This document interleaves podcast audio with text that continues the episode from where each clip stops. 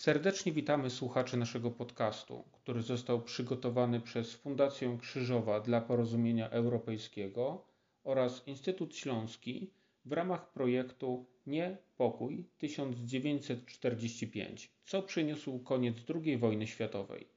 Projekt ten jest dofinansowany ze środków Muzeum Historii Polski w Warszawie w ramach programu Patriotyzm Jutra. Zapraszamy do wysłuchania wywiadu z dr Joanną Chytrek-Chryciuk, historyczką, pracownicą oddziału Instytutu Pamięci Narodowej we Wrocławiu. Przedstawi ona sytuację, która panowała w Niemczech w 1945 roku. Opowie też o tym, jak wyglądały losy ludności niemieckiej na ziemiach zajmowanych przez polską administrację, czyli na tzw. Tak ziemiach zachodnich, oraz o tym, jak kształtowała się niemiecka pamięć o II wojnie światowej? Jeżeli myślimy o tym, co wydarzyło się w maju 1945 roku, musimy popatrzeć na to z możliwie e, szerokiej perspektywy. Przede wszystkim zastanówmy się w dzisiejszym naszym podcaście, jak wyglądała sytuacja e, oczami Niemców. Czy wówczas już możemy mówić o tym, że inaczej wyglądało to na terenach, gdzie instalowała się polska władza, a inaczej na e, innych terenach. Maj 1945 roku to nowy początek na wszystkich polach, zarówno na takim poziomie formalnym, jak i na poziomie funkcjonowania jednostki. Zacznijmy od tego, że e, kraj, Niemcy, jest zrujnowany zarówno w sensie materialnym, takim faktycznym. Chodzi mi tutaj o to, że miasta leżą e, faktycznie w gruzach, jak i zrujnowany w sensie ekonomicznym. Po początkowych sukcesach gospodarczych e, pierwszych miesięcy czy kilku lat, pierwszych kilku lat prowadzenia II wojny światowej, Niemcy dopada kryzys związany z wielkim wysiłkiem e, wojennym i późniejsze problemy, które z niego wynikają.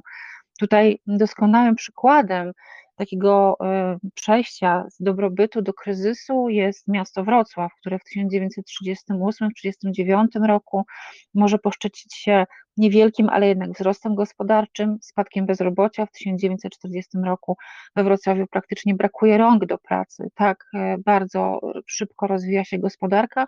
Natomiast w 1944 roku, czyli 4 lata później, w mieście na kartki jest już praktycznie wszystko, zarówno żywność, jak i ubrania, czy podstawowe, y, podstawowe meble.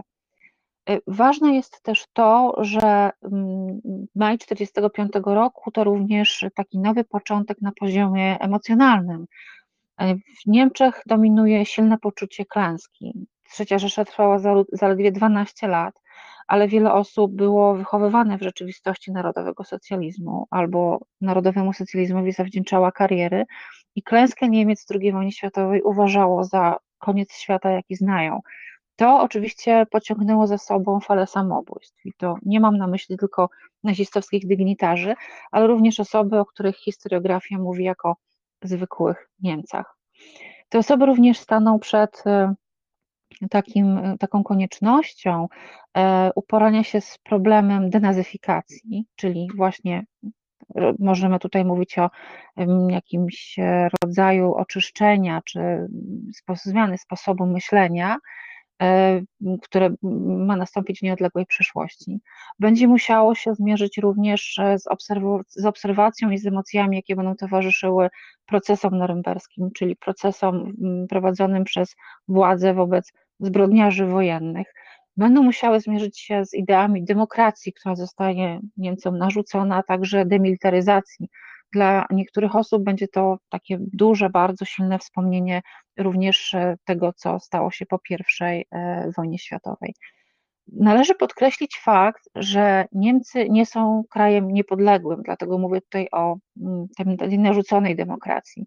Formalnie Niemcy podzielone są na cztery strefy okupacyjne, pomiędzy Stany Zjednoczone, Wielką Brytanię, Francję i Związek Radziecki. Formalnie to przedstawiciele tych władz sprawują rządy w zrujnowanych Niemczech. Odzwierciedleniem nastrojów ludności niemieckiej może być również fakt, że Niemcy nie wiedzą formalnie, jakich państwo będzie się nazywało. Państwo Prusy zostało zlikwidowane dekretem nr 46 Alianckiej Komisji Kontroli w 1947 roku. Na skutek międzynarodowych decyzji powstała Bizonia, ciało złożone ze stref okupacyjnych okupowanych przez Stany Zjednoczone i Wielką Brytanię, a później Trizonia, kiedy dołączyła do nich Francja. Dopiero w 1949 roku powstaje Republika Federalna Niemiec. Nie będzie miała ona jednak stolicy w Berlinie, tak jak miało to miejsce do tej pory, a w Bonn. Natomiast ze strefy okupacyjnej radzieckiej powstaje drugie państwo niemieckie, będzie to Niemiecka Republika Demokratyczna e, ze stolicą w Berlinie Wschodnim. Nie można również zapominać o zupełnie innym statusie, jaki w tym momencie mają ziemie północne i zachodnie Niemiec, które zostały przekazane pod polską administrację. Spróbujmy zastanowić się nad tym, czy kapitulacja Niemiec była przełomem, która, który rzeczywiście zmienił sytuację ludności niemieckiej. Pierwsze, pierwsza myśl, która nasuwa mi się, jeżeli tak sformułujemy to pytanie, to oczywiście tak. Rzeczywiście był to przełom. Przede wszystkim skończyła się wojna. W 1944 roku badacze y, obserwują już y, zmęczenie wojną, obserwują fakt, że życie w ogromnym napięciu, które od 1942 roku, czyli od momentu, kiedy Wehrmacht przestał odnosić spektakularne zwycięstwa na frontach II wojny światowej, nieustannie rosło. Abstrahując również od wielkiej polityki, warto podkreślić, że w Niemczech po maju 1945 roku pojawia się nowa definicja rodziny. Od tej pory rodzina to będzie głównie matka z małymi dziećmi, ewentualnie jej starsi krewni. Zostaje ukute takie e, niemieckie określenie na, tą, na, tą, na taką rodzinę, właściwie na kobietę, która w tej rodzinie przyjmuje męskie funkcje, die Trümmerfrau, czyli kobieta z gruzów. Kobieta, która z gruzów zarówno życia osobistego, jak i gruzów, które faktycznie ją otaczają, będzie musiała na nowo zbudować swój dom. Wynika to z tego, że na frontach II wojny światowej zginęło blisko 10 milionów Niemców.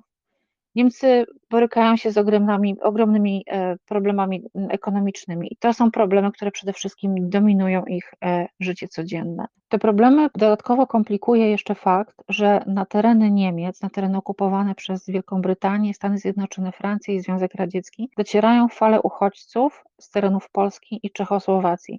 Są to ziemie, w przypadku Polski, które zostały oddane pod polską administrację i ludność niemiecka albo stąd uciekła, albo została wysiedlona. Kapitulacja Niemiec i ten przełom to również e, przełomy na poziomie osobistym, często bardzo dramatyczne losy, takie jak na przykład losy więźniów obozów dla Niemców w Ostrawie w Czechosłowacji, gdzie dochodziło do bardzo brutalnych zachowań wobec ludności niemieckiej, czy obóz i jego funkcjonowanie w Świętochłowicach-Zgodzie, gdzie osadzano i często mordowano osoby, które podpisały tak zwaną niemiecką listę narodowościową, czyli zostały Volksdeutschami i uważano, że dopuściły się zdrady narodu polskiego i w związku z tym zostały zamordowane.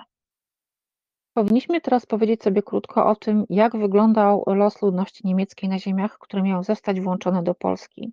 Jaka była polityka władz sowieckich, a jaka polskich. Obydwie te władze zajmowały te tereny przynajmniej do jesieni 1945 roku. Pierwszą władzą, która pojawia się tutaj na ziemiach północnych i zachodnich w 1945 roku, to władza sowiecka. Razem z tą władzą, z wojskiem, które tutaj przychodzi, w przypadku Dolnego Śląska mamy tu pierwszy front, y, wojska pierwszego frontu ukraińskiego, to pojawia się również fala przemocy wobec ludności niemieckiej, wysiedlenia w głąb Związku Radzieckiego, przemoc, morderstwa, agresja na tle seksualnym, fala rabunków, za co byli odpowiedzialni żołnierze Armii Czerwonej. Ziemie zachodnie i północne zostały przekazane stronie polskiej początkowo nieformalnie. Później po konferencji w Poczdamie pod, tutaj można użyć cudzysłowia, tymczasową administrację polską. Ten nieuregulowany status spowodował różne postawy y, ludności niemieckiej. Niemcy często przypuszczali, że Polacy przyszli i pójdą i że faktycznymi zwycięzcami te, całej tej sytuacji są Rosjanie. Sporym utrudnieniem z kolei dla strony polskiej, polska administracja pojawia się tutaj w maju 1945 roku, był również fakt, że formalnie przejmuje ona władzę nie z rąk Niemców, ale z rąk właśnie radzieckich komendantur wojennych. Komendantury wojenne były tutaj organizowane od wiosny 1945 roku i de facto to one sprawowały władzę w regionie. Dodatkowo w dużej mierze opierały się na miejscowych Niemcach. Sytuacja w związku z tym jest bardzo skomplikowana i obie, właściwie wszystkie trzy strony tego medalu, czyli zarówno miejscowi Niemcy, rosyjska władza, jak i polska administracja, próbują w całej tej sytuacji e, jakoś sobie poradzić. Niemcy często zwracali się do Rosjan z prośbą o pomoc.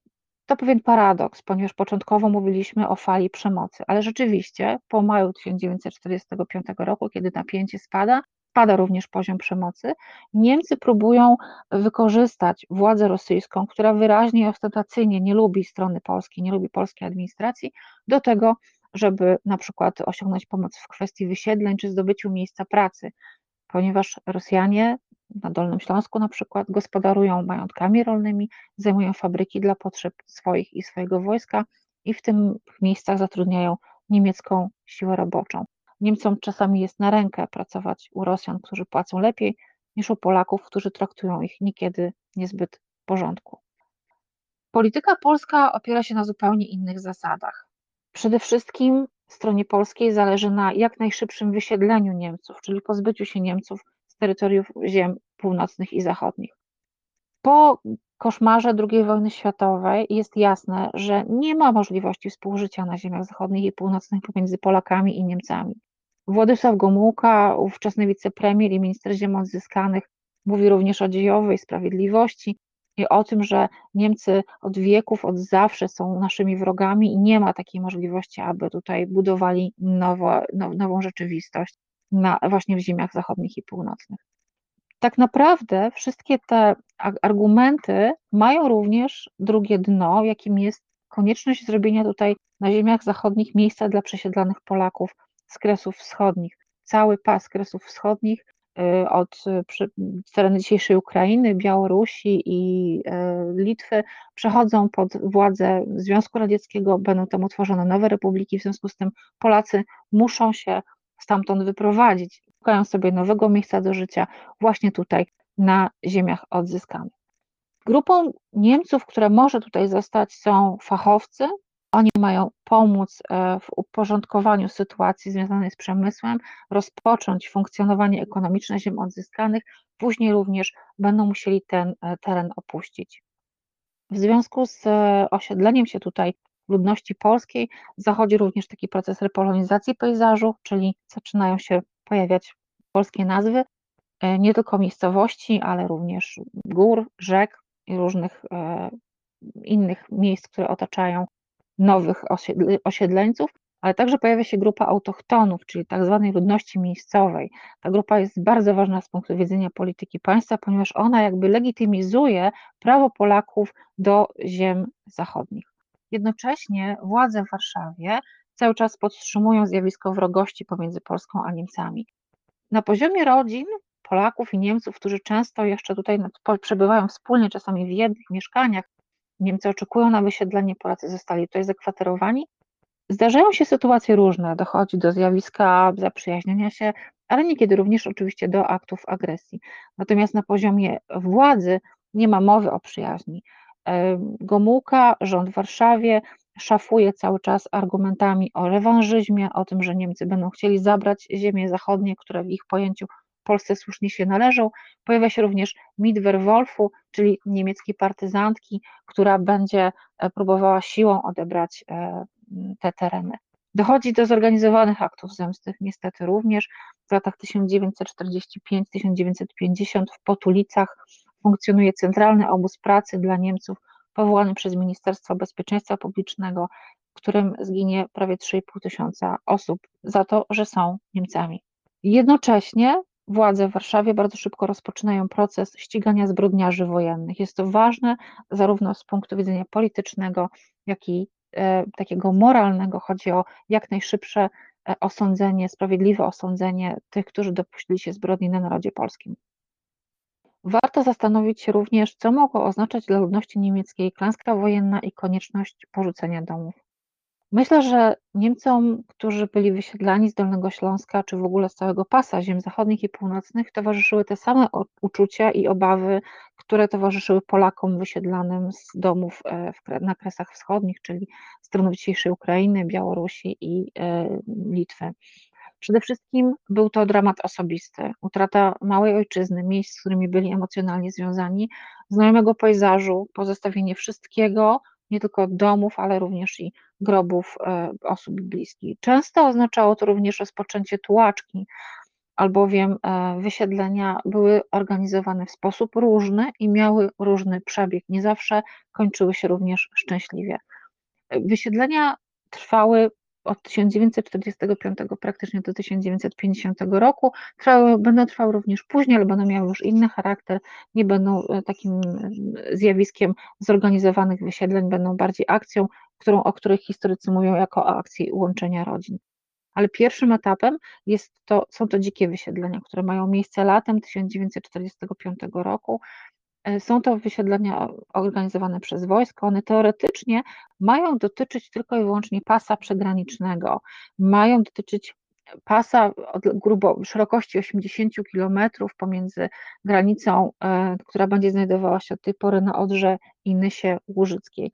De facto wojsko jednak posuwa się znacznie dalej, wysiedlenia są niezorganizowane, Wojsko każe ludziom opuścić domy w ciągu zaledwie kilku minut, zabierając, zabierając ze sobą najważniejsze dla nich e, rzeczy, podstawowe bagaże, po czym ludzie piechotą pędzeni są do granicy zachodniej lub punktów zbornych, gdzie czasami tygodniami oczekują na jakieś decyzje albo dalszy transport. Oczywiście y, przynosi to zupełnie odwrotny skutek. Ludzie starają się uciec z momentu wysiedlenia, próbują się ukryć w jakiś sposób, często sięgają po pomoc władzy radzieckiej, Wreszcie w tych ogromnych skupiskach ludności dochodzi do e, szerzenia się chorób, takich jak chociażby tyfus, taka wielka epidemia tyfusu, miała na przykład miejsce w Bolesławcu właśnie w 1945 roku.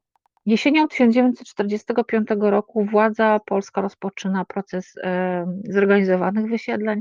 Na większą skalę będą one organizowane od wiosny 1946 roku. Ludność niemiecka wysiedlana jest w dwóch kierunkach, do zachodnich stref okupacyjnych, do strefy brytyjskiej w 1946 roku wiosną i te wysiedlenia e, mają bardzo taki zorganizowany charakter. Przede wszystkim zorganizowana doskonale jest strona brytyjska, która w bardzo dobry i szybki sposób przyjmuje e, grupy ludności niemieckiej. E, drugą, drugim terenem, na który wysiedlane, wysiedlani będą Niemcy, to sowiecka strefa okupacyjna i tutaj te, te przesiedlenia zorganizowane są znacznie gorzej, ponieważ e, Rosjanie najzwyczajniej w świecie nie mają warunków na to, aby przyjąć tak dużą grupę ludzi, w związku z czym pociągi z transportowanymi osobami przemieszczają się po całym terenie Niemiec. W jaki sposób Niemcy przyjmowani są właściwie w swoim i nie swoim kraju? E, często ludność miejscowa nie rozumie, skąd wzięli się ci ludzie. Niemcy z terenów Czech czy Dolnego Śląska mówią e, z innym akcentem, mówią swoim śląskim, śląską gwarą.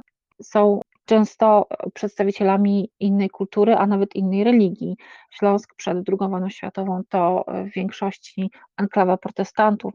Osoby, które trafiały na przykład do Bawarii, bardzo często miały problemy z porozumieniem się z miejscową ludnością.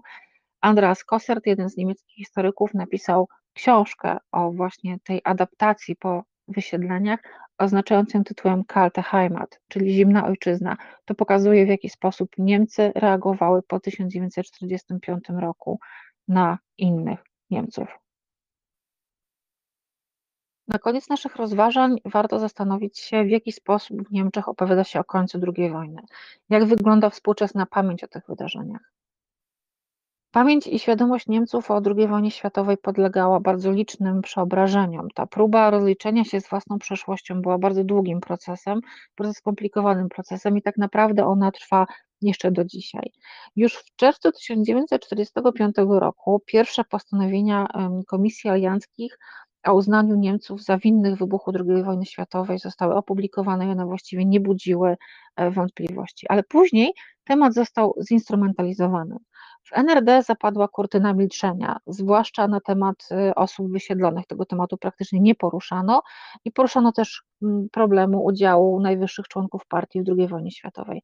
Podobnie było w Republice Federalnej Niemiec, gdzie kolejni demokratycznie wybierani kanclerze musieli liczyć się z tym, że denazyfikacja została źle przeprowadzona, że w ich rządach czy administracji, medycynie, nauce y, często znajdują się osoby, które mają za sobą nazistowską przeszłość, ale musiały się też liczyć z obecnością kilku milionów przesiedlonych czy wysiedlonych z terenów ziem zachodnich Niemców. Co oczywiście mogło wpłynąć zasadniczo na, na wynik wyborczy. Temat ten został zresztą również bardzo szybko zastąpiony kwestią ekonomiczną, odbudowy gospodarczej Niemiec, często spychanego na, na boczny tor. Jedną z najważniejszych momentów w tym procesie rozliczania się Niemców z własną przeszłością to refleksja roku 1967 i 1968 roku. To przede wszystkim fala protestów studenckich i studenci zaczęli zadawać pytania, zaczęli rozliczać poprzednie pokolenia, zastanawiali się, jaki był udział ich dziadków i ojców w II wojnie światowej. Takim symbolem rozliczenia się może być również zachowanie się kanclerza Willego Brandta w Warszawie, który w czasie wizyty w Polsce uklękł, uklękł przed pomnikiem ofiar getta. Nowy wymiar dyskusji pojawił się z kolei w latach 90. XX wieku, już po zjednoczeniu Niemiec i po przemianach demokratycznych e, w Polsce. Tej debacie pojawił się szereg nowych kwestii. Przede wszystkim w traktacie zjednoczeniowym zawarto zapis o aktywnej roli rządu federalnego w kwestii upamiętniania i budowania miejsc pamięci. W debacie publicznej pojawiła się również kwestia Centrum Przeciwko Wypędzeniom, Wielkie zainteresowanie budziła budowa pomnika pomordowanych Żydów Europy w 2005 roku, a także budowa muzeum, miejsca badawczego nazywane topografią terroru. W 1996 roku w Niemczech ukazała się książka Daniela Goldhagena, która opowiadała o udziale tak zwanych zwykłych Niemców w procesie Holokaustu. To również sprowokowało debatę na temat tego, jak wyglądała II wojna światowa za zamkniętymi drzwiami niemieckich domów. Czy za Holokaust rzeczywiście odpowiedzialni byli tylko przedstawiciele nazistowskich rządów, czy również Niemcy, o których tutaj mówimy jako o zwykłych Niemczech. Dużym echem w Niemczech odbyło się również e, budowa w Gdańsku Muzeum II wojny światowej, ponieważ to z kolei przeniosło środek ciężkości tej dyskusji na losy ludności cywilnej w czasie wojny. Wreszcie E, w Niemczech pojawiło się nowe pokolenie, które z zainteresowaniem odkrywa historię rodzinną, bez uprzedzeń, chętnie przyjeżdża do Polski, szuka swoich korzeni i interesuje się czymś, co moglibyśmy dzisiaj powiedzieć pamięcią prywatną i rodzinną. Jednocześnie e, w oficjalnych uroczystościach strona niemiecka zawsze podkreśla kwestię swojej odpowiedzialności Doskonałym przykładem mogą być te słowa Franka Waltera Steinmeiera, wypowiedziane 1 września 2019 roku w Warszawie podczas obchodów 80. rocznicy II wojny światowej. Steinmeier powiedział, cytuję, nie zapomnimy ran, które Niemcy zadali Polakom, nie zapomnimy cierpienia polskich rodzin, tak samo jak odwagi stawiania oporu. Dziękujemy za wysłuchanie wypowiedzi naszego eksperta. Polecamy także inne podcasty na temat roku 1945, które mogą znaleźć Państwo na stronie www.krzyżowa.org.pl.